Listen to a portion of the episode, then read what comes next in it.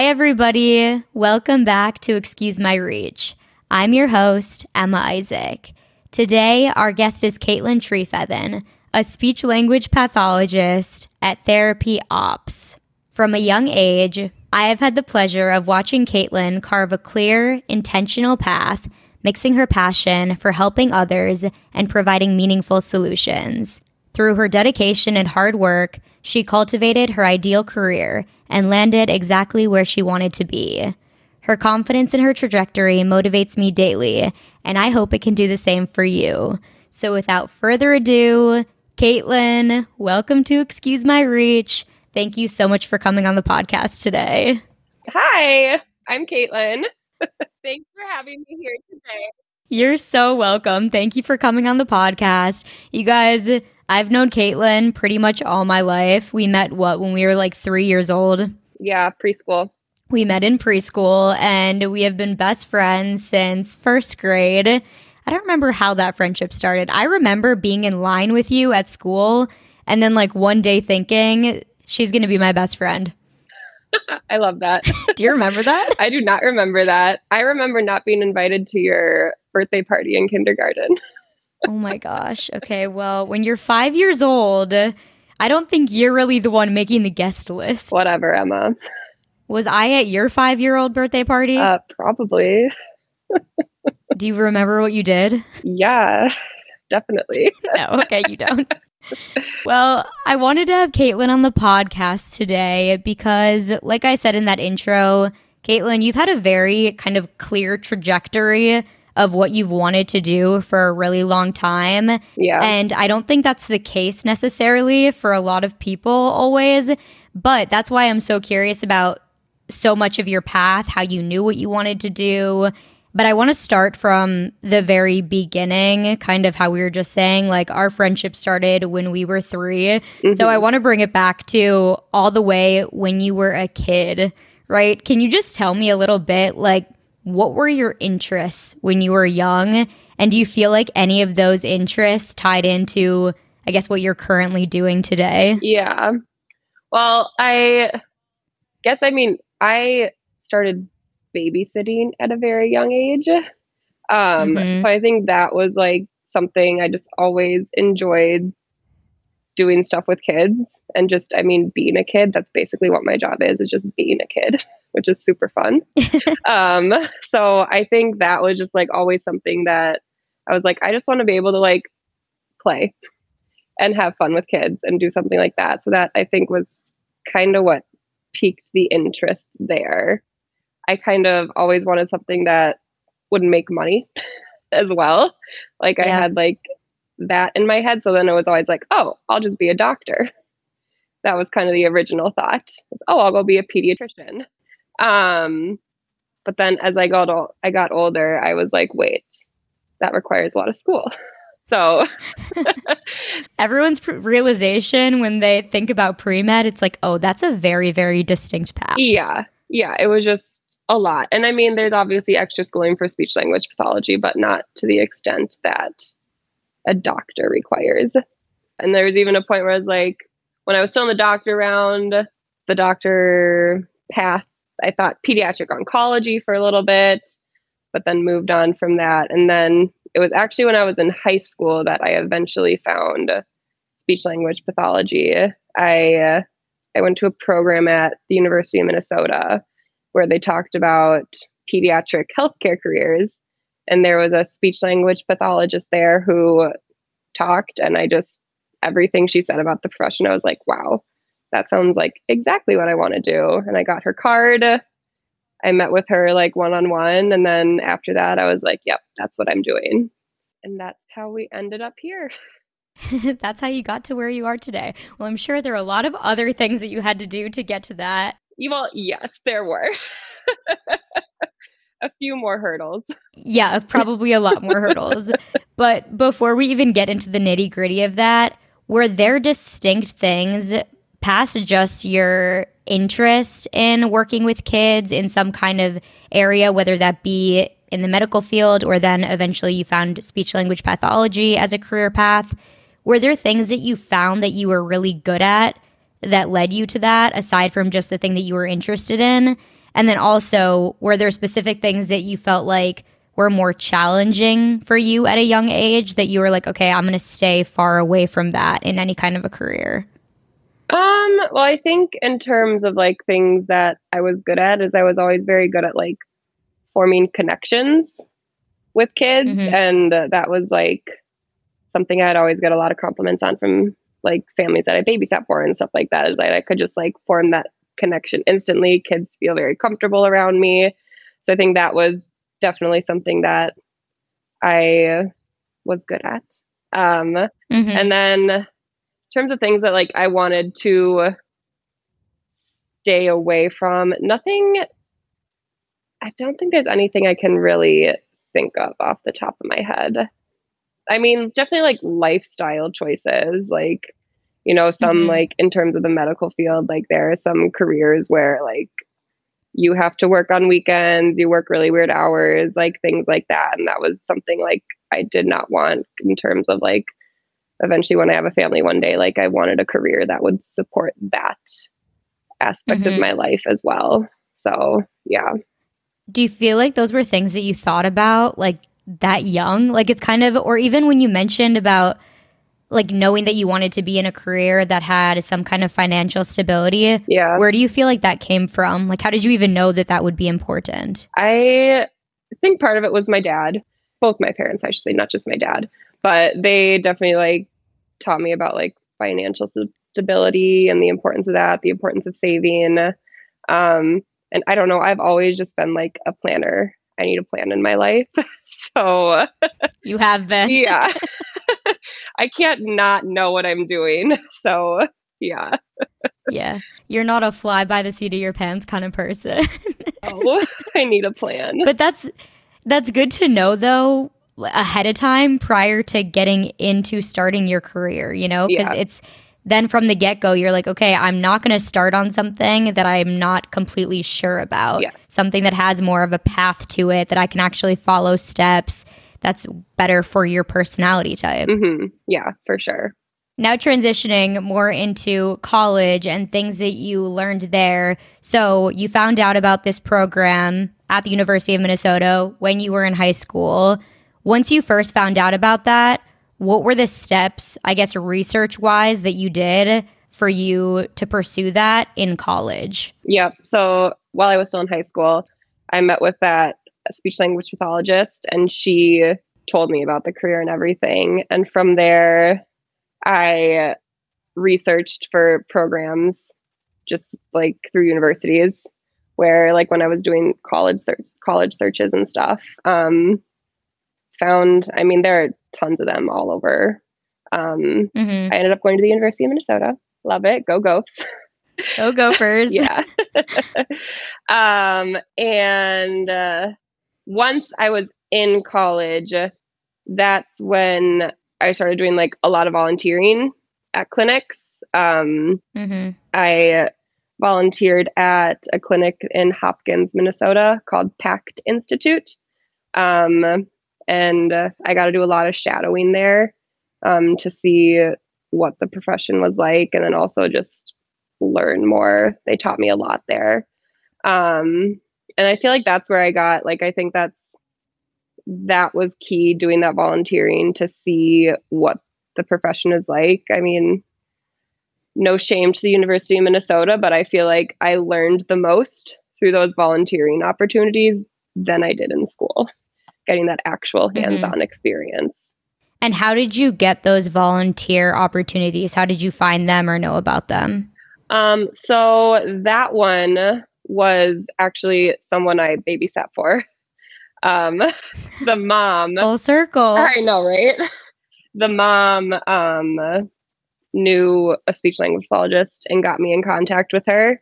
And uh, then from there, I just emailed her and went and met them and started doing the volunteering right there. Um, but I also, I mean, for people who like don't have those connections, clinics like where I work right now, we love getting volunteers because then they can like do a lot of stuff that we don't have the time for. um, literally searching for any clinic on Google and reaching out to them. say, "Hey, do you need a volunteer?" Like, people do that all the time, and the clinics love it. So before we get too far into this, two questions I want to ask is one, what is speech language pathology? And then also, when you were a volunteer, what were some of those things that you were initially doing? So, speech language pathology, I'll start with kind of explaining what that is. Um, I personally do it with kids, but you can do it anywhere from birth through end of life. Um, so, a wide range there. So, if people don't like kids, you can still do it with adults. um, but I'll start with kind of explaining what we do with kids. Um, there's a wide range of things that you can do. Um, so a lot of times, what people think is, oh, you help kids say their sounds, which is what we do. If you can't say like the L sound, like lion sounds like lion, we help you learn how to say those sounds. So that's one thing we do. And a lot of kids, we do help with that, but there's a ton more too. Mm-hmm. For example, what I am most interested in is uh, I love the little, little ones. So like little two, three year olds. Uh, and for whatever reason, they have not started talking yet. Um, so helping with like that early language development. Um, something I've been seeing a lot more of recently is uh, kids who just have like very little engagement and play skills, helping build those skills since that's a precursor for language development. Um, so helping them with that to get to that language development part.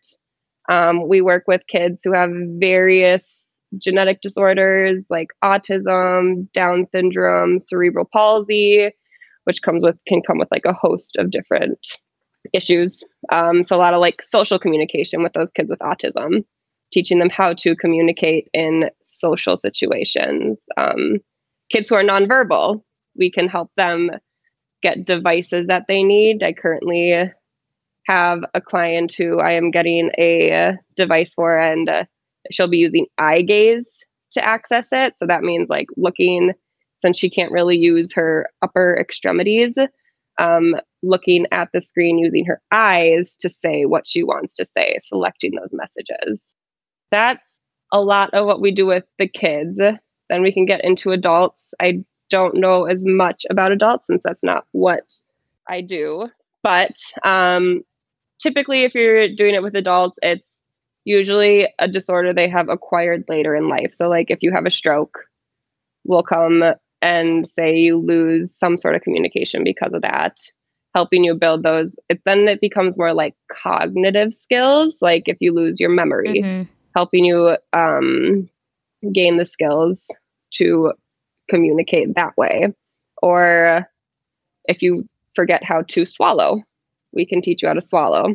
We are if you work in a hospital speech language pathologists are the ones who can take you who are the ones who say yes this person can now eat food. Or nope they can't eat food yet. They still need uh, the feeding tube. So we do that as well. Yeah. When you come in as a volunteer obviously having not having you know that real world experience yeah. yet or that training what are the types of things that those volunteers are helping with yep yeah so with kids, since that's what I did volunteering, I'll just explain that. We'll have them observe first to kind of see what our clientele is like. Um, and then a lot of times we have them create activities that we can use in our therapy sessions. Um, so once they kind of know like the types of clients we have, what we're working with, then they can create activities for us to use with the clients. So that's kind of a big thing that we'll give our volunteers to do. Um, and then also just like when I was a volunteer, um, my supervisor she showed me all of the tests that we that they give, um, and then mm-hmm. I was able to score those for her. Um, so that was a really cool experience to have to kind of like see those tests and how to score them, since that's a big thing that we do as well is all those evaluations and then it can be like little things too like not as fun but um like organizing our toy closet for us i have the volunteers we have at my clinic right now just like totally got this whole new organization system for us because our toy room was getting just so chaotic and now it's all organized and clean and we know where everything is which is really nice so those i would say are kind of like the big roles of volunteers typically. When you talk about them creating those activities, do they know how to do that based on just the activities that were already there that you guys do? Or yeah. like how how do they know how to do that? Do you learn that in college? No, I think it's just a lot of like we so we have like activities there already where they can kind of be like, okay, mm-hmm. like that is like something we can work with and we'll give them like like St. Patrick's Day is coming up. So we like we'll give them like a theme to work with, like, oh, like try to find something like St. Patrick's Day themed when Valentine's is happening, do something Valentine's themed. No, I don't think it's really anything that you learn in college. Not to be mean to college, but no, that's totally fair. And I think that that's a really great point, specifically because this is a profession. And correct me if I'm wrong, but I believe you have to go to a university first and then yeah. after also to go to grad school. So it's interesting to know that kind of the first step into the introduction of this profession, you're actually not really gaining a lot of experience or knowledge about what you're doing yeah. on a daily basis, yeah. right? No, not really. Like I look back at I mean like we took classes and obviously like I learned but I don't think anything I really learned in those classes has helped me become like the speech language pathologist I am today It was kind of just like, oh, I have to take this class to get into grad school. Right. Yeah. Do you feel like there is a key thing that you can look back on and be like, that is one thing in college? And maybe it's not even related to what your major was, which can you remind us what was your major in college? It was speech language hearing sciences. And I got a, I did a double major. I did speech language hearing sciences and Spanish. Okay, I want to touch on that too. But first, do you feel like there was anything helpful that you did take away, even if it's not related to necessarily, like it could have been a general class? We did. So for one of like the final classes, it was my senior year. Um, we did take one that we uh, had to do like community work. For that, I went to Fraser um, and then we would have to like kind of like journal about what we saw and what we learned. And i felt like that was a re- I really liked that. Because like especially like the journal aspect gave me like time to like reflect on like what i saw. And that helped me learn. Um and can you sorry can you just say what fraser is? Yes. Fraser is a clinic um they do uh, a lot of work with kids who have autism um, okay. So it's like a they have a day program there where you can, if your kid has autism, and doesn't necessarily have to be autism, but that's just kind of what they specialize in. Um, so you can mm-hmm. send the kid there, and they receive all their therapy there. So they there's speech therapy there, physical therapy, occupational therapy. There might be they do like family counseling there as well. Um, so I went there and helped out in one of the classrooms there and then did the okay. journaling part for school. So a little bit more of that real world experience that you were able to gain from that class. Yes. So I do want to touch on you mentioned that you did a dual degree. Can you talk about that a bit more? Again, what it was and why you felt like it was important for you to do that, to take on this extra workload, but also to gain some of that extra knowledge for yourself. So, my second degree was in Spanish at school, as you know. I took Spanish from preschool through until I graduated. Um, so I don't, I always just have loved languages and maybe that's part of what drew me to speech language pathology is a little bit is just more like the language mm-hmm. linguistic aspect of it um i've just yeah and i i love spanish and i think it just i love spanish Shout out to Senor Isaac. That's my mom, yeah. you guys. My mom was a Spanish teacher. Kaitlin had her. um, but I felt like that was just like such a unique skill that I have. Like, not everyone knows Spanish, obviously, or just a second language in general. And I just wanted to be able to use it in my career to help others, which I am now doing. Um, and that's why I kind of decided to get that second degree. I didn't, I A, didn't want to lose my Spanish. That's always been like a huge fear of mine since I spent so much of my life learning it.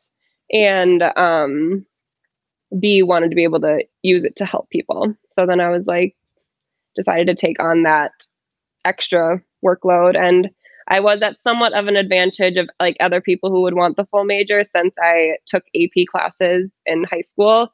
I was able to skip a lot of like the earlier classes, so I didn't have to take as much as others, but still a lot. I think it's so smart that you did that specifically the idea of learning a language in particular. I feel like it's something that so many people lose. Yeah. You know, they practice it day in, day out if they have the privilege of being able to do so where their school offered that to them. Mm-hmm. And then, you know, you do, you lose it if you don't speak it, you lose it if you don't continue to practice. Yeah. So I think that's really cool. And then I'm sure it's been able to set you apart a bit more too, having that dual degree and that extra knowledge do you recommend for other people to do a dual degree? Did you find that it was very challenging time management wise? And then also, what made you decide to do it as a dual degree as opposed to just doing a minor? So, I mean, as opposed to just doing a minor, um, since I had come in with so many classes already, like I only would have had to take one class for me to get a minor. So I basically got that minor my freshman year. That's wild. Yeah, I know. I don't know. It just I I think the main thing that pushed me was the thought of losing it. Where I was like, I don't care if mm-hmm. it's extra work. And I personally did not feel like it was a ton more work than it was. I'm trying to think. I think I only had to take one I only took one Spanish class a semester, each semester of college. Um, plus my study abroad time. So it really didn't feel like that much more to me. And I think the fact that I enjoy Spanish really didn't make it feel like extra work for me. That's totally fair. I want to touch on really quick because you mentioned study abroad. Mm-hmm. Can you talk about that a little bit? A couple things. One, where did you study abroad? Can you just tell me a little bit about that experience? But then, two, did you feel like it was easy enough to maintain your workload while you were there? Or do you feel like study abroad, it, it kind of becomes harder to do everything that you're meant to do when you're in college, education wise? Yeah. Kind of the drawbacks and pros and cons. Yeah. So I studied abroad in Buenos Aires, Argentina. And I I did it a little bit differently than like normal. Typically, like you go like your spring semester, your junior year. That's like kind of like the mm-hmm. typical. Mm-hmm. Um, but I did it for a summer semester. So instead of going during uh, like the actual school time, I went during the summer. Mm-hmm. Um, and uh, because of that, I didn't have like other classes to really worry about because it was summer. I took, I think I took four classes in total while I was there, or two, two or four classes.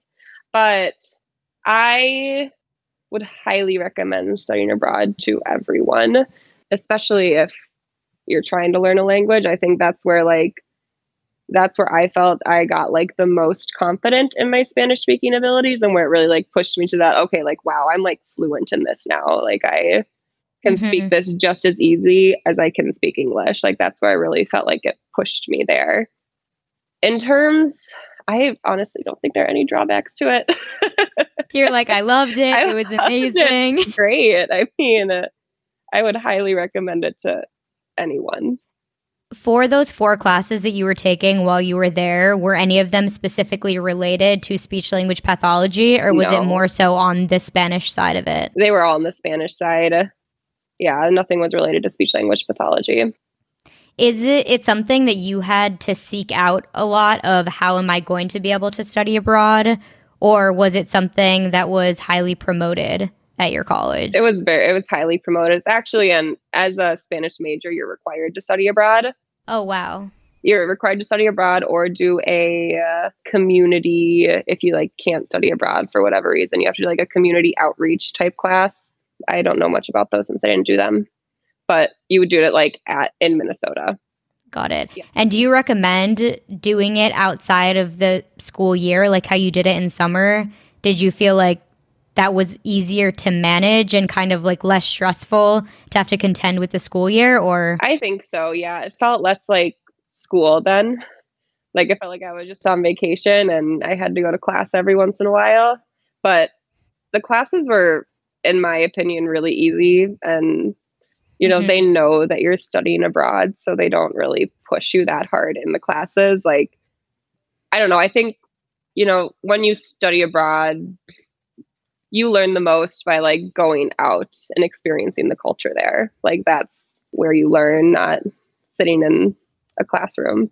Right. Well, I, I think specifically too for something like your Spanish program, going to a Spanish speaking country, ingraining yourself in the culture, speaking to locals, like that's yeah. probably part of the educational process exactly. rather than just sitting in a classroom. Yes, for sure.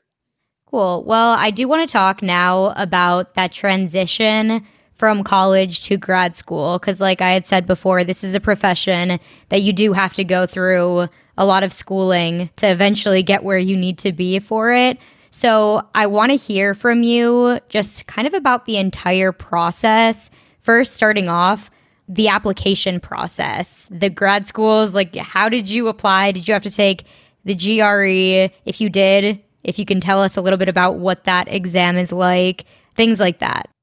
So before you can even apply to grad school, you need to get a degree in you don't need a degree in speech language hearing sciences, but there are a certain amount of prerequisite classes that you need to apply. Okay. Um, so I got all those since I did do the, the degree in speech language hearing sciences, but I have a friend who got her degree in global studies and then also took the prerequisite classes and now she's going off to grad school. So if you don't want to get the whole degree, there is another way to do it.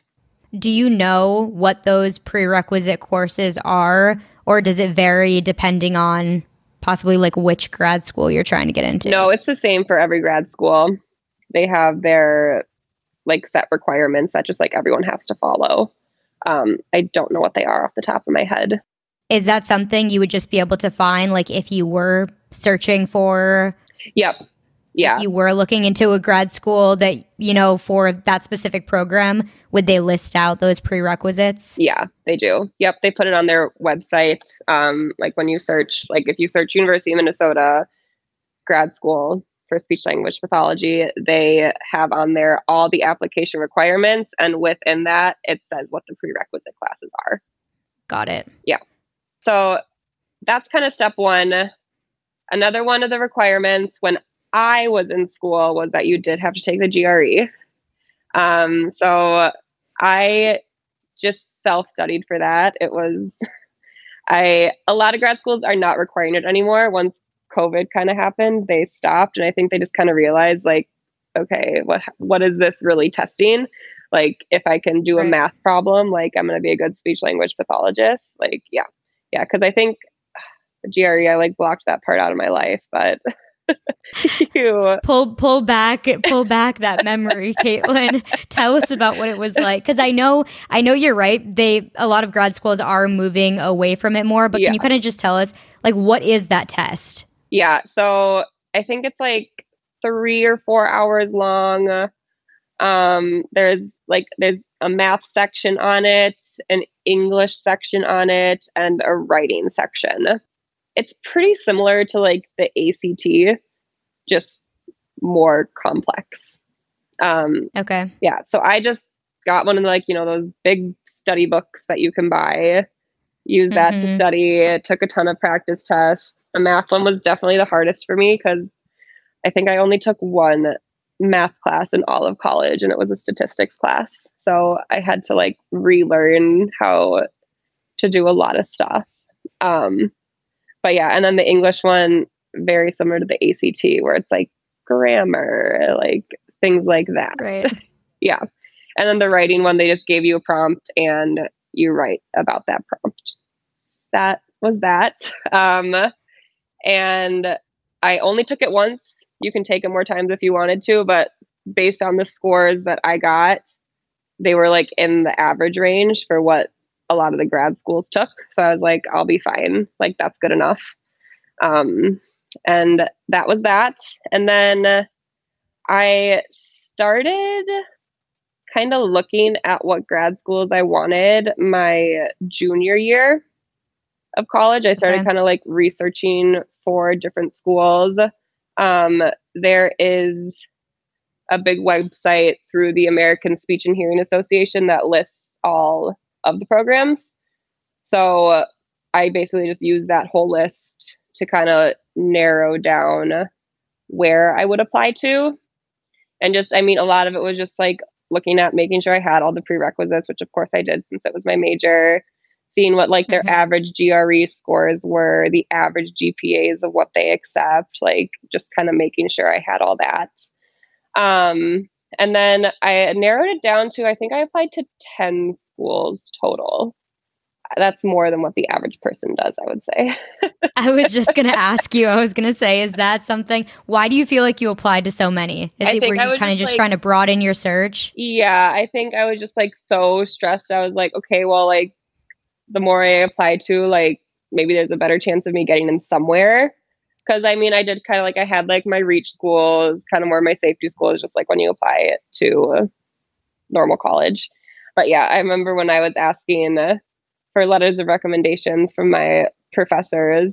One of them was like very surprised that I was applying to 10. and I was like, sorry. Really? Can you actually talk about that too? So, letters of recommendation for people that may not know, it's something that you have to get either from professors or can you also get letters of recommendation from like peers or people that you've worked with? Can you tell us a little bit about that yep. and how you decided to choose who to get one from? Yeah. So most schools required that at you needed three letters of, rec- of recommendation. That was kind of like the typical number that you needed. Um, most schools required that two of those were your professors.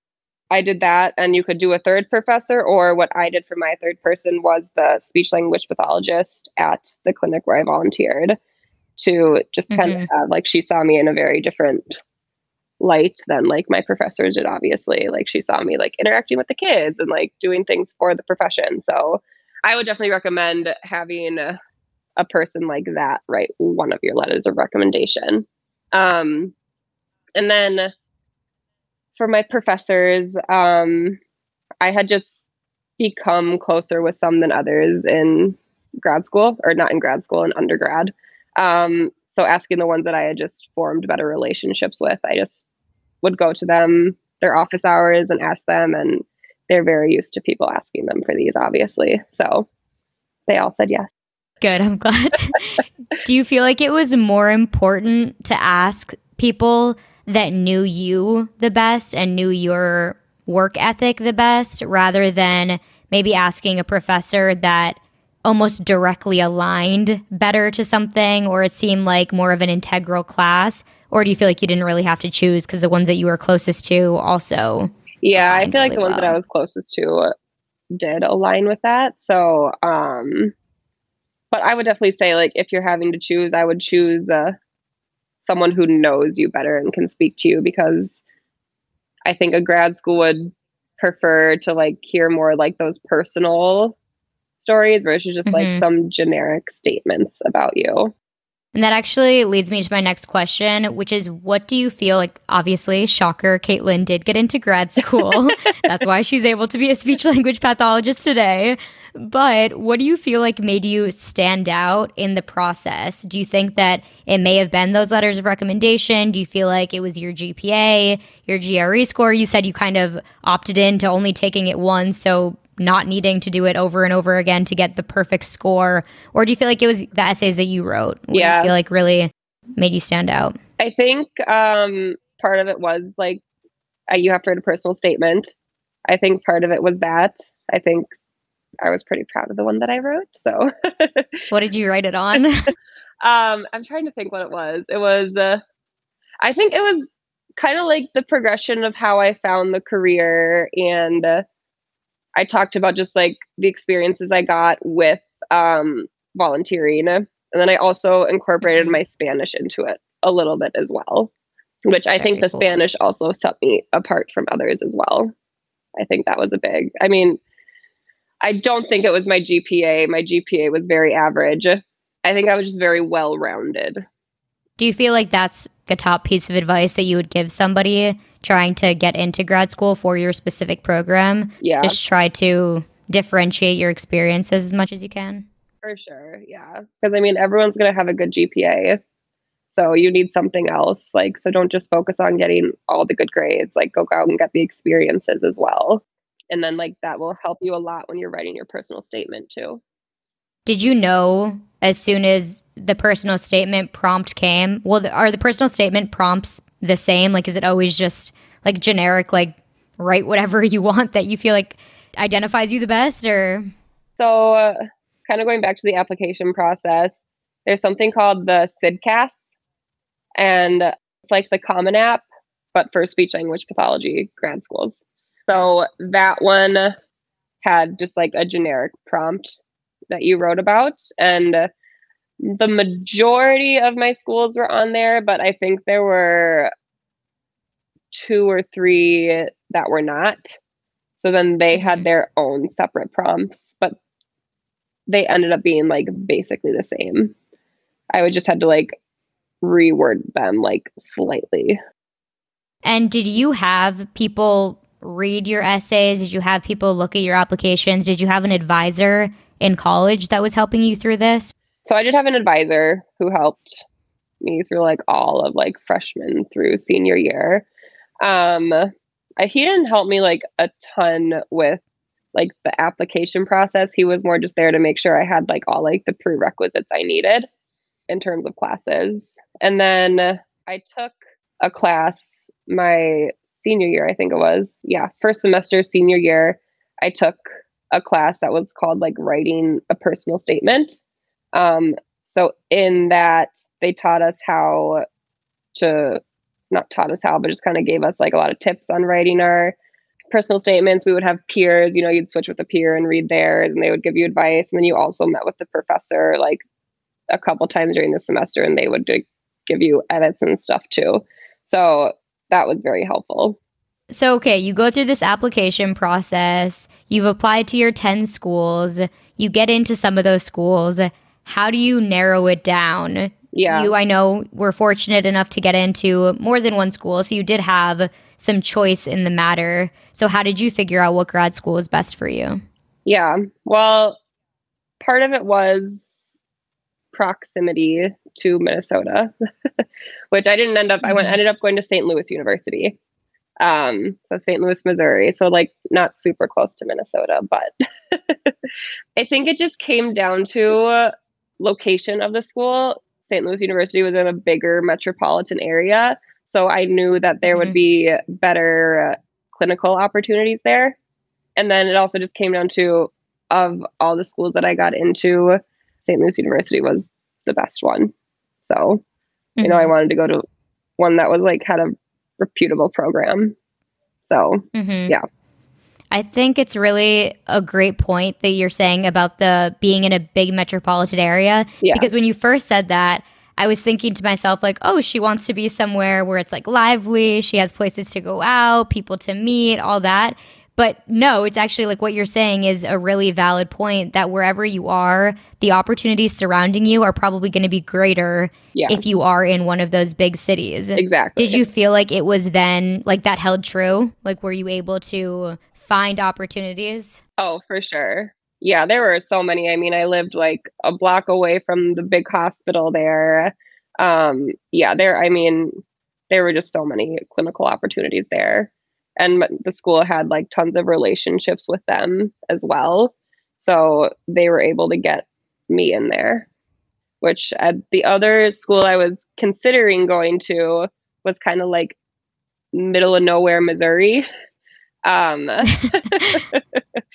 um, but the one thing that had drawn me to that program was they had a uh, kind of like a study abroad type thing but you would go for like a few weeks to Mexico, and there was a clinic there where you got to do therapy, and I was really drawn to that because of my Spanish. But I'm really happy I ended up choosing St. Louis University. I think just for the clinical reasons, and I don't think I would have ended up being able to do the Mexico thing because COVID happened and. Oh, true. Yeah. Yes, you were experiencing grad school. Yes. When COVID started. Mm-hmm. Yeah, it happened my uh, gosh, March 2020. That was my second year. Second year? first? That was my first year. That was spring semester, my first year. Yeah, that was an experience that most people don't have. Definitely probably changed your experience a yeah. bit more, probably made it a little bit different than others. Yeah. I do want to talk actually about kind of transitioning away from your different experience than you had from others. Some of those same things. How many years of grad school is speech language pathology? It's two years. It's a two year program. Okay. Yep.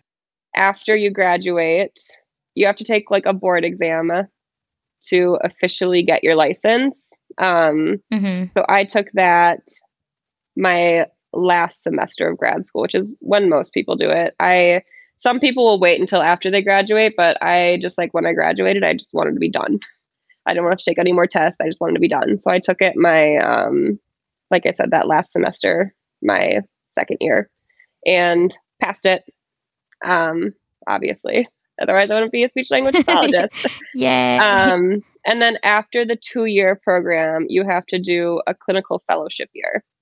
Um, so that is a certain amount of hours. It basically ends up being like nine ish months, depending on if you're working full time or not. I was working full time, so mine ended up being like nine months long. And uh, you're working as a speech language pathologist, um, but so you get paid and everything, but you're under the supervision of a licensed speech language pathologist. So you can't officially apply for your license through the American Speech and Hearing Association until you um, finish that clinical fellowship year.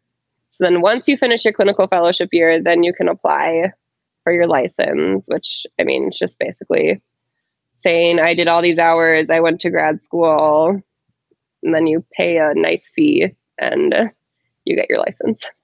Okay, awesome. And two kind of things that you just mentioned in there in there that I want to touch on a bit more.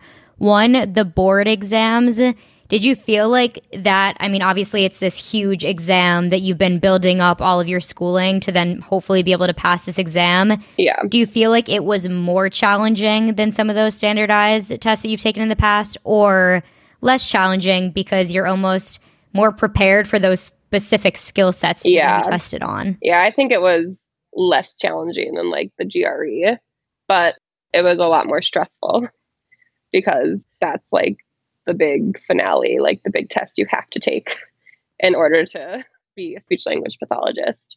But I think I like stressed out about it way more than I needed to, which I think just everyone's gonna do. it's just right how it is. But yeah. How long is that exam? Um, I want to say three hours. Okay. And it's all like multiple choice format. Um, but they're basically all like clinical scenarios that you have to answer about. Are you able to take it again if you fail? Yeah. Is there a max? Not that I am aware of. Um, there's a time you have to wait. I think you have to wait mm-hmm. like a couple months to retake it. And then the other part that I wanted to touch on that you mentioned, your clinical fellowship year, is that something that when you were in grad school, they like helped place you? Or how does that process work? Do you have to find that yourself? Yeah, you have to find it yourself. It's like applying for a job.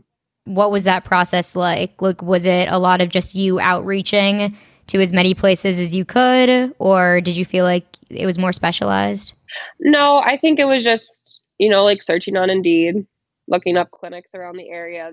And then I mean just applying to them, looking they'll say on there um CFYs, which stands for clinical fellowship year, welcome to apply.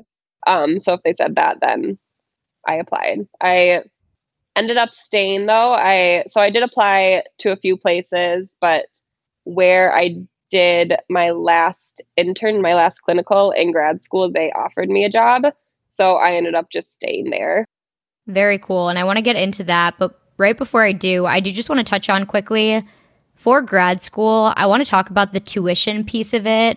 Is it something that is very expensive? Do you know kind of the difference between like college and grad school? Is grad school a bit more affordable? And are there opportunities to apply to scholarships? Yeah, so it's not affordable. Expensive. Great. yeah. Um, I would say it's I mean, it's two years shorter than undergrad. So I think ends up being cheaper, but it's because it's two years shorter. I think it ended up being like, I want to say 60 grand for two years.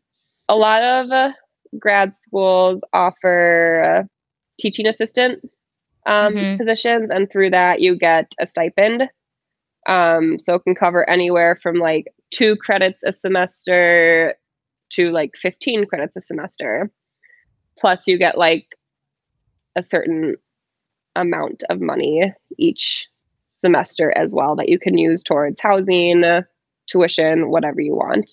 I did not have one of mm-hmm. those, um, but definitely something that's out there that people can apply for.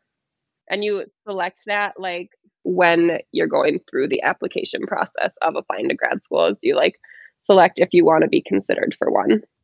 That's an option out there to help save money. And then schools also do offer scholarships. Those you kind of have to dig for. Yeah, kind of kind of like college too. You definitely have to dig for scholarship opportunities, for loans, all of those yeah. things. Yeah. But it is out there, I will say, like all that information, it's out there. Sometimes you just have to do like a lot of searching to find it. Yeah. I, I wish a lot of those things were a bit more like laid out up front, but definitely options. Mm-hmm. Um, I do want to get into more about the job now, too. And specifically, first, the transition from going through the schooling process of it into like the real world, right? Because a lot of people, if they don't have one of these professions that requires grad school, they start working like right out of college or even before then. And I know for you, you were doing your clinical fellowship that led into your first job. So did you feel like it was a smooth transition? Do you feel like it was kind of wild for you to go from like doing all of this schooling to no more schooling and just like a regular life? I felt like it was a pretty smooth transition for me. Um, I think that was in part because where I did my last clinical ended up also being where my first job was. So it's not like I had to learn about all like the kinks of the job. Like I kind of knew it already. Um, I will say though, so I switched jobs about a year ago and moving from where I was to where I am now, I felt like that was a harder transition for me. Um, just because I mean, the way they did things at their clinic was way different than how things were done at this past my, at my old clinic.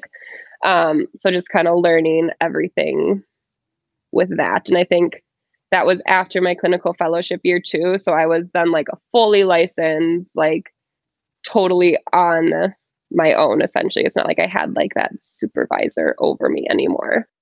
Was it mostly the process that was very different, like how things were done there? What was it that you felt like was so different from one to the next? I think part of it was um, like the way they're like electronical medical records the way they did okay. all that's like that's where like you do your daily notes where you write your progress reports where you write your evaluation reports that was like way different and at my old clinic i didn't really have to like worry about the insurance side of things but at this clinic i was kind of more like independent on making sure that like kids were qualifying, that insurance would cover the services for them and all that. So I think that was like kind of stressful. I didn't want to like mess that up. And then a family owes us like a ton of money because insurance isn't covering it for them. So that was part of it. And I think just like the clients that I had were just like different. It was just kind of a different type of clients that I was working with. So I mean, it ended up like I like the clients that I have. I shouldn't say I like them better. I like the type of clients I have now better than at my old clinic, but just kind of like transitioning to, oh, like I'm doing this now. This type of therapy was just a little bit different. That's really interesting that even though you're within the exact same field, that you felt like such a big transition from one job to the next. I think every clinic just like has like their own way of doing things and anytime you switch jobs, it's like a huge learning curve. Yeah, I think that probably rings true in a lot of professions. I think I just wouldn't I wouldn't assume that it would be that way in a more of a standardized profession, yeah. but that's really interesting to know. What do you feel like was one of the biggest surprises for you within I guess the first job because and kind of a, a twofold question to that something that is kind of a misconception about the industry that you found to then be a misconception when you actually started working in the field? Like a big thing that like people always talk about is like there's so much paperwork in this field, which is true. Like you have to write your daily notes every day and then bill for that. You have to write progress reports every 3 months reevaluations every year. And then I also do evaluations every other week. So writing those reports up every other week as well. Um, I will say though that it is not like I don't have to bring work home with me. I feel like a lot of times people would always talk about how they have to like bring work home with them to get all that paperwork done and maybe part of it is just like the clinics where I'm at, they're where they put their productivity. They just like make sure that they're not we're not like 90% productivity, which means you're with clients 90% of the time. I only have 10% of that time for paperwork. We're like much lower than that. So we just have that extra time for paperwork built into our day. Um, and it could be different at other clinics. I think I've just been fortunate to find ones where they have that good balance. That's actually really interesting to know. That breakout, what do you feel like is more realistic? Like, how much time do you feel like you spend with your patients? And is that what you feel like is your bread and butter, the thing that you love the most about the job? I'm guessing based on how you're speaking about the paperwork, it's not your favorite part of it. Yeah. so, do you feel like you are able to get your true fix out of what you're passionate about in it within that time frame? I think so, yeah. I think our productivity, we're typically at like 70%. So 70% of the time we're with clients and 30% we have set aside for paperwork. I definitely think I get to do a lot of what I love still. And do you get to use your Spanish more at this job that you previously were able to do? Yeah, so I at my old job I didn't get to use my Spanish at all. Part of the reason I switched jobs was to be able to use my Spanish. Um, the clinic that I'm at right now is in Inver Grove Heights, which is pretty close to West St. Paul. And in West St. Paul, there's a decent Hispanic population. Um, so I currently think I have eight kids on my caseload who are Spanish speaking. So I see them, I have at least one Spanish speaking client every day.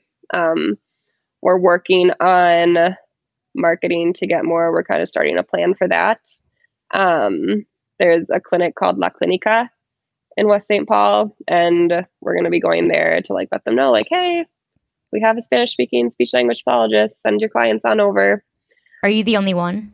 Yeah. Wow. So that really sets you apart, I'm sure. Yeah, it does. Yeah. That's really cool, though. That's yeah. like amazing that you're able to implement that and provide that for the clinic, but also for these patients, more people can come to them. They probably wouldn't have been able to before. Does the technique or therapy change based on the language? It doesn't. There's like a couple things you have to be like a little more aware of in terms of like speech sound stuff. So like if they speak Spanish, like there are going to be some sounds that like they may not say correctly because of that, but the therapy is essentially the same, just in Spanish. I wonder if that's the same for other languages too, or if it's just because close relation. Yeah. To Spanish and English. I would imagine it's probably the same for all languages. Because mm-hmm. I mean, the foundations are the same of how you're going to do therapy. Like yeah. we have like our principles and techniques that we use. Well, I do want to ask too, because I know this, because obviously I know you very well. But at your first job, you actually had the opportunity to work kind of in tandem with your sister. And I want to ask about that because it's a very unique experience. I feel like a lot of people don't work alongside their siblings very often. So, could you tell us about that experience? Yeah. So, my sister is an occupational therapist. So, just really briefly, occupational therapists are, she does it with kids. So, like a lot of like what they're working on, it can be like fine motor skills. So like if it's hard for them to cut with scissors, writing, mm-hmm. drawing like in the lines, things like that. That's part of it. A lot of it's like emotional regulation. If you have big reactions to small problems, working on that. Um, so yeah, that's what she does. but yes, I did get to work with her. Um, I enjoyed it. it was fun working with her. I and I feel like it like strengthened our relationship as well. I mean, she's my sister, so obviously we have a relationship, but I feel like it made us closer, which was cool. It was sad. I was like sad to leave her, but but it was also like the same time I feel like I've always just been known as like Allison's little sister. So you wanted to branch out. and you just go to like be like a little more independent. That's fair. That's really fair. But yeah, that seems really cool. Because I know too, you guys had a lot of the same patients. So yeah. you were almost able to, in a sense, bring work home in a different kind of way, like have something that you can both relate to and talk about yeah. within similar professions, which I think is really unique. Yeah. Yeah. And we'll still, like, I mean, if I like even have a client now where I'm like, oh, like I am like so stuck with this, like, what do I do? And I can like go to her still and she can help me out. Because a lot of like what speech and OT do together. Like we really do collaborate a lot. That's awesome. At the clinic that you're at now, do they also have OTs? Yep. Yeah, we have speech language pathologists, occupational therapists, and physical therapists. And I do want to know so you touched on this a bit in the beginning that there's speech language for kids, which is what you primarily work on, and then also for adults is that really how it's separated just like in kind of two things or are there like even more branches that you can go off in and specialize even more or whatever it may be? Yeah um i would say in terms of like specializing i see more of that like with adults. For example like feeding and swallowing. That's something you can kind of like specialize in with adults. You do do some of that with kids as well but it's more of a thing with adults. Same with like neurological disorders. That's something you can kind of like do some specialties in as well. With kids, I don't see it as much. It's basically like if you're going to see kids, you choose like, okay, I'm either going to work in a school, a private practice clinic, which I'm at, or a hospital. And that's kind of like the three branches you have there. Is there one that you find to be more lucrative than another? And is that kind of what drew you to one over the other? Schools are definitely where you would make the least. So that's kind of why I chose not to be in a school. There definitely are like benefits to a school, like you get summers off. That's nice. You get like all the breaks. That's nice. but schools, you don't make as much and you just have like a wild caseload. Like you have like 80 kids that you have to see a week. You end up having to see a bunch of kids in groups and you just like don't get that one-on-one time that you need with the kids. Hospitals, you can make a lot of money in and you can also make a lot of money in a clinic if you don't accept insurance. So if you do private pay. My clinic currently is not that way. So I would say I'm not in like the most lucrative one at the moment. But yeah, if you do like private pay, that's where you can really make the most amount of money, I would say. But then, you know, that's finding the right, you know, you have to be in the right area where like people are going to have the money to do that. And yeah. In those cases, too, at those clinics, are you more responsible for bringing in clients than you probably are now? Probably, yeah. And then also for the specialty aspect that you talked about, that you see more on the adult side mm-hmm. of this profession, do you have to do more schooling for specializations or is it more just doing that specialty on the daily? Yeah, part of it is just, you know, like getting into that setting and seeing those types mm-hmm. of clients. And then there are also, you're required to take a certain amount of continuing education credits every, I think it's three years to maintain your license. So taking those courses that relate to that specialty. I want to know too, just I mean, you've touched on this kind of a lot. Like you see your patients, you do the paperwork, but a standard day to day for you, if somebody is like really looking to get into this profession and just wants to know, like, this is what happens Monday through Friday, I'm guessing days are probably different, yes. but standard, what is it like? Yeah. When you get in in the morning? Yep. So, I mean, typically, like a normal day, I get in, check my emails, uh, listen to voicemails, all that stuff. And then, I mean, I'm I'm at work 10 hour. I do 10 hour days. I would say for like seven of those hours, it's seeing clients. Sessions are 30 minutes long. So I see each client for 30 minutes. Um, within that 30 minutes, you take time to talk with parents to get any updates from them on like how things are going at home, see the kid, do the therapy, and then you also update family and give them any homework to do at home. We like to give out like home programming for them to do stuff at home to work on what we were working on as well. And then anytime I'm not with a client, it's spent doing that paperwork or just like prepping for sessions, whether that be uh, finding toys uh, to do to play with the kids, uh, finding like I'm on Teachers Pay Teachers all the time, finding activities to do, uh, um, and finding home programming for parents to do at home with their kids as well. And then you go home at the end of the day. then you get to have a nice normal life. Yes, exactly. That's nice that it, it is, you know, I feel like it does provide you with that stability and having more of that kind of nine to five. Also, Kaitlin gets Fridays off. Yes, I do. which is really, really cool. Yeah. I want to know because you're in the thick of it now, you've had experience at two different clinics, two different spaces two parts to this question. What do you see as maybe the biggest gap in this industry?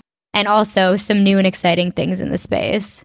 I think the biggest gap, like hardest thing, is burnout is really common in this field. And uh, clinics don't always realize that. so making sure that there are like benefits in place to deal with that um, or that like they have things and like stuff to fix that. Like if you're starting to feel burnout like okay like how are we gonna fix this? Um because i mean it is i love my job but it is exhausting. I come home and i i i always like joke with Danny that I just like come in like a tornado at the end of the day. Just like I have like no patience left. I'm just like, I just want my dinner. I want to watch TV. It's probably what happens when you spend all your time with kids. yeah, exactly. I know. It's just something I like worry about that I don't know, like one day when I have my own kids, like, am I gonna like start to hate my job because I'm with kids all day? Um hmm so something I worry about, but a problem for another day. Um, personally, new things I'm excited about is like the Spanish stuff. Something I have been like thinking about recently that I would really like to do is uh, somehow there's like so much thought that needs to go into this still. But my one of my coworkers went to Honduras recently, and uh, she was doing like kind of like Doctors Without Borders, like type thing. Like they went there and like did surgery, and she was just like assisting with that. Um, and this like village that they were in, uh, they had like a special needs area that she went to go see, and just like the way she described it, it just sounded like horrible. Like these kids are in like essentially like jail cells because these like people don't know how to handle kids with special needs, which is just like really sad. Like just like the way she was describing it, I was just like, this is like horrible. And then that got me thinking, it's like, okay, what can we do to fix this? Like how like we like go to like these like poor countries uh, and like educate them and teach them like how to deal with special needs kids. And I mean, part of it is just like, you know, they just don't have the resources or the money. I don't know. That's just something I've been thinking about recently. And I would have no idea where to start or what to do. But but something that's on your mind that you feel like yeah, I just feel like there's something there to like help these kids. But yeah. Do you feel like there are programs out there at all? I mean, similar, I guess, to kind of what she was doing. I mean, because one of the biggest things, like you touched on it, like it is the lack of resources yeah. and like everything like that. But then that becomes so challenging of you know, not just coming into a country and then implementing your own strategies as like a third party, not understanding their infrastructure. Yeah. But then also, you know, like seeing where you can help or I think it's such a it's such a fine line to toe. But I think that yeah, if like if you're passionate about it, that's definitely something that I don't know, research talking to people that are locals, you know, yeah. those that like deal with everything on the day to day, what resources they do have, what biggest gaps they see. Yeah. Like I think that's that would all be incredibly important. Yeah. Yeah. From the perspective of now having been in this for a couple years now, really getting the lay of the land, if you were speaking to somebody that was trying to get into this profession, a high schooler maybe that's similar to you, just heard about it, what is something that you would tell them that you wish that you knew prior to getting into this space? What do I wish I had known? Hard question.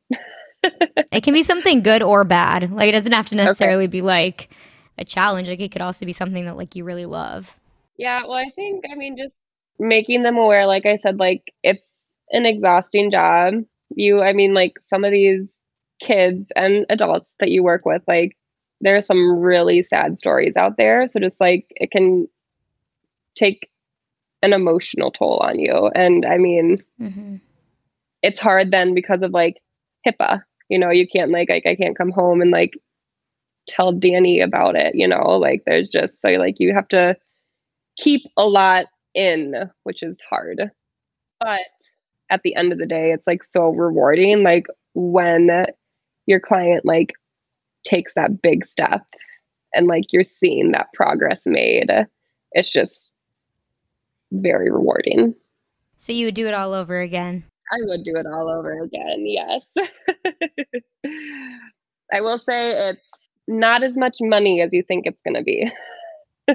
That's good to know though. Yeah because it's kind of like it has to be almost like a passion yeah good things to know. Definitely good things to know and just to be aware of. Because if it is a profession that you're listening to this right now and you think that it sounds really amazing, go for it. I think a lot of times, especially in our society, we get very caught up about that money aspect of it. But it's mm-hmm. also like that's that can be one person's top priority and not even be a part of another person's top five. You yeah. know, like it it completely depends on like what you're what you're looking for in your life and the balance all of it. Kind of a funny question that i have for you but something that i thought about when thinking about talking to you today. Do you feel like outside of your job do you find yourself analyzing how people speak? I do yes. I do. Really? I'm always i'm always on. Do you do it for yourself too? No i don't. just others? Yeah Will you ever say anything to people? I tell Danny a lot when he does something weird. Danny's her boyfriend, by the way, for anybody listening. yeah, sorry. I yell at him about his body language a lot. That's because that's something we oh. like with oh. social communication, body language, lots of that. Very interesting. Very interesting. Yeah, no, but even like if I am like listening to a podcast Not this one, but there's this one that I was listening to one time, and like the girl just had like this horrible lisp, and I was like, ah, oh really? like irritates me so much. like I need to fix that. but yeah, reach out I, to her directly. Yeah, right. I can help you. Yeah. well, do you have any kind of last pieces of advice for people, again, that are interested in going into this career path? And then also some resources that you feel like have been helpful for you, whether that be like, I don't know if you have followed other people in this profession and taken tips from people, or if just like there's a book that spoke to you, or I don't know, just Google. It could be Google, you know? um, in terms of advice I would give people, I mean, this is a really awesome profession. It's grueling to get to the end through all the schooling and everything. It's exhausting, but it's so worth it at the end. So just like push through it. That would be kind of my big advice. Get those um volunteer experience, get that. Just try to make yourself like as well rounded as possible. Um, resources, the American Speech and Hearing Association website, they that's like where I looked and found like the whole list of grad schools. Um, if you're in the profession, you probably already know speechpathology.com. Um, like tons of continuing education courses on there, and a lot of them are really good. And uh, I do follow on Instagram the type B SLP, and she's really great. She has like so many uh, resources that I take from her. Awesome. And for you, do you feel like there are any ultimate goals that you're trying to reach within the coming years or just little goals, some tomorrow goals, or any next steps in your career? I mean, my big one right now is reaching the Spanish community. Kind of a big thing that I'm working towards uh, at the moment. I would like to just continue growing that clientele in our clinic. And I think there's a lot of education that can be done too. Like, speech language pathology really isn't a thing outside of the United States. So, like, a lot of these Spanish speaking families, like, aren't really aware of what it is. So, just like educating on that as well and what our profession does. That's all really cool. Well, as we close out this interview, I have one final question for you. And it's something that I like to ask all my guests because I think it's kind of just telling about where you are in your life and some things that you take from words. Being a speech language pathologist yourself, you know how important words are. So, do you have a quote or a phrase that you feel like you live by? Yes, I do. um, this one is by Walt Disney. Oh me and Kaitlin, just for some background for the listeners here, we would do combined costumes every year when we were younger. So one year I was a Mickey Mouse and she was Minnie Mouse. That was a good costume. Once we were Salt and Pepper. I love the Salt and Pepper one. The Salt and Pepper one was the best. We like we made that costume. I know. It's comfy. All right, yes. Tell us your quote. Tell us your quote my quote The way to get started is to quit talking and begin doing. That's a great one coming from a speech language pathologist. yeah, I know. Yeah, right? I didn't even think of that. I think it's so easy to like talk about wanting to do stuff like when you're reaching trying to reach a goal like oh i want to do this i want to do this i want to do this but okay you can say you want to do something all the time but it's not going to happen if you don't do anything about it. So that's why I like it. I think it's really important to act on what you say. I love that quote. I think that that's such a phenomenal one. And it really ties in perfectly how I tried to describe you in the beginning of this too. Kaitlin is very much a doer. Like she when she says she's gonna do something, she does it. That is why, again, she has gotten to where she is today. So I think that's perfect for you. Kaitlin, thank you for coming on today. Thank you for sharing everything about this profession. I feel like you gave such a detailed well rounded scope of what this career is, what it looks like, and how to get there if you're interested in doing so yourself. So, thank you so much. Yes, thank you for having me. Thank you guys all for listening. As always, you can find us, Excuse My Reach, on all major streaming platforms. Like, download, share with your friends, be kind to those around you, and don't be afraid to reach a little higher. Yay!